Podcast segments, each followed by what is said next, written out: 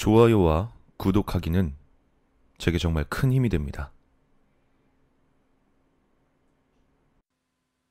차가 필요해서 면허는 땄지만 자금이 그리 여유롭지 않았다.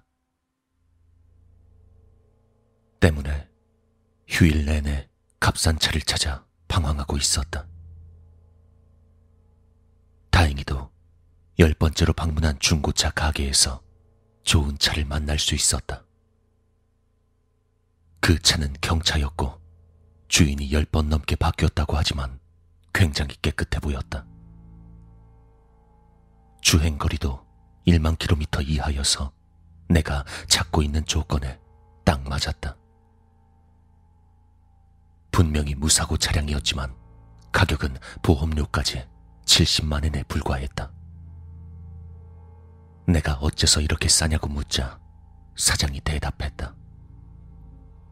차도 좋고 되게 깨끗한 것 같은데 가격이 엄청 싸네요.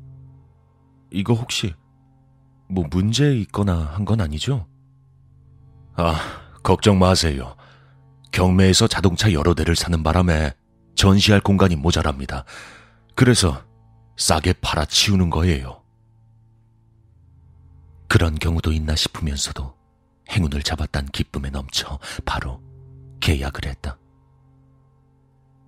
나는 일주일 뒤에 차를 가지러 오겠다고 몇 번이고 다짐한 뒤 집으로 돌아왔다. 그런데 차를 가지러 가기 직전 갑자기 선배들이 2박 3일로 MT를 가야 한다고 권유했다. 어쩔 수 없이 난 중고차 가게에 전화를 해서 차를 가져다 달라고 부탁했다. 하지만 어째서인지 바로 거부당했다. 아, 그건 좀 곤란한데요. 난 조금 화가 났지만 바빠서 그런 것이란 생각에 3만 엔을 낼 테니 부디 차를 가져다 달라고 간곡히 부탁해서 겨우 승낙을 받았다.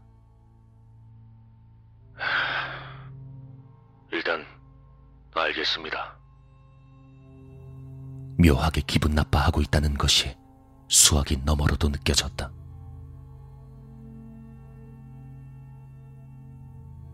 MT가 끝나고 나는 친구와 새 차로 드라이브 갈 것을 약속한 뒤에 역에서 헤어져 집으로 달려갔다. 한시라도 빨리 새 차를 보고 싶었다. 하지만 집 앞 주차장엔 차가 없었다. 어디에도 내가 샀던 빨간 경차가 보이지 않았다. 뭐야? 나 없는 새에 남동생 녀석이 마음대로 타고 나갔나? 아이 새끼 진짜. 나는 화가 잔뜩 나서 집에 들어가자마자 아버지에게 차가 어디 있는지 물었다.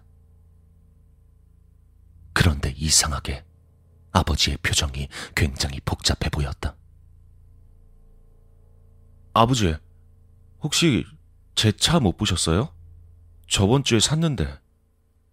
원래 배달해주기로 했는데 주차장이 없네요. 경찰이 왔었단다.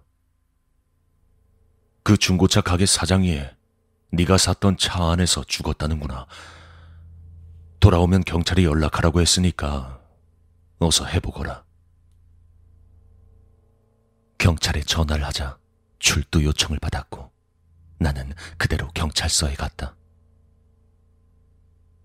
경찰서에 가자 자동차를 구입한 이유와 사장이 죽었을 때 알리바이를 몇 번이고 끈질기게 물어왔다.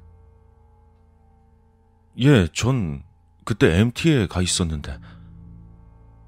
저 근데 혹시 살인인가요?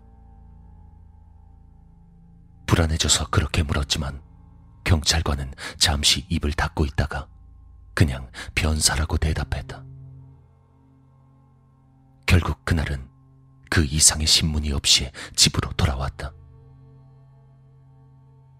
사람이 안에서 죽은 차를 타고 싶진 않았기에 난 중고차 가게에 연락해 계약을 해지하기로 했다.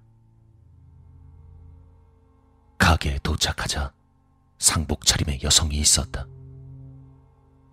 그녀는 내 이름을 듣더니 갑자기 원한이 서린 눈길로 나를 노려보다 나갔다.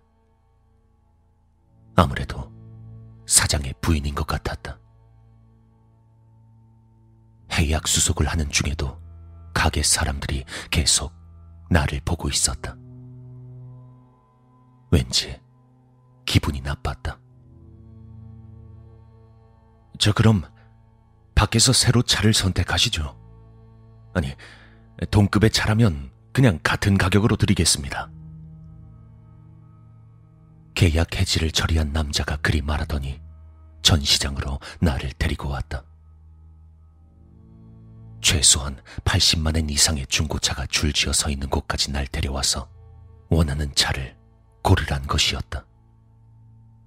내가 당황하고 있자 남잔 비통한 얼굴로 말했다.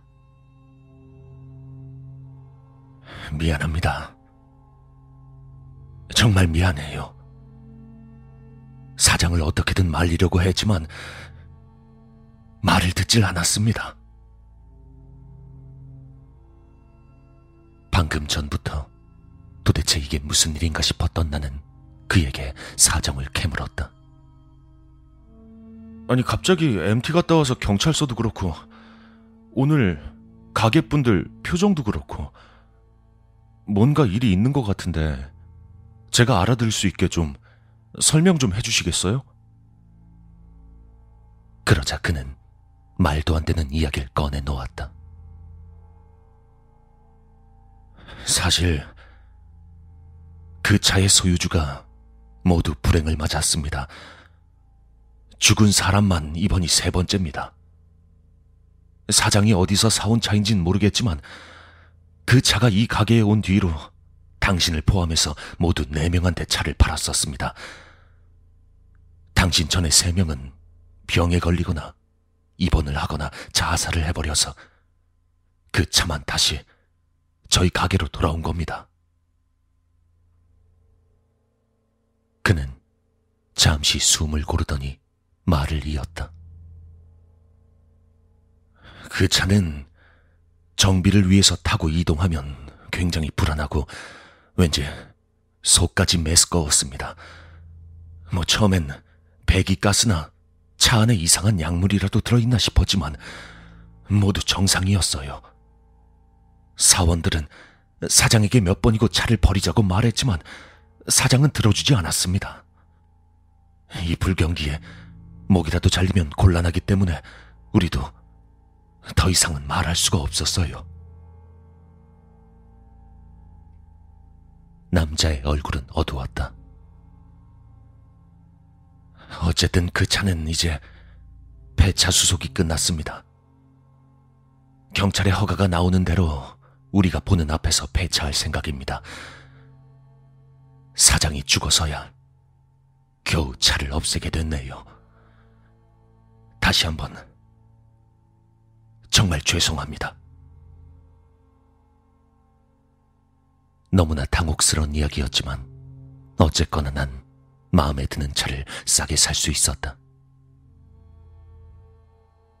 도대체 그 차에는 무슨 원한이 붙어 있던 것일까?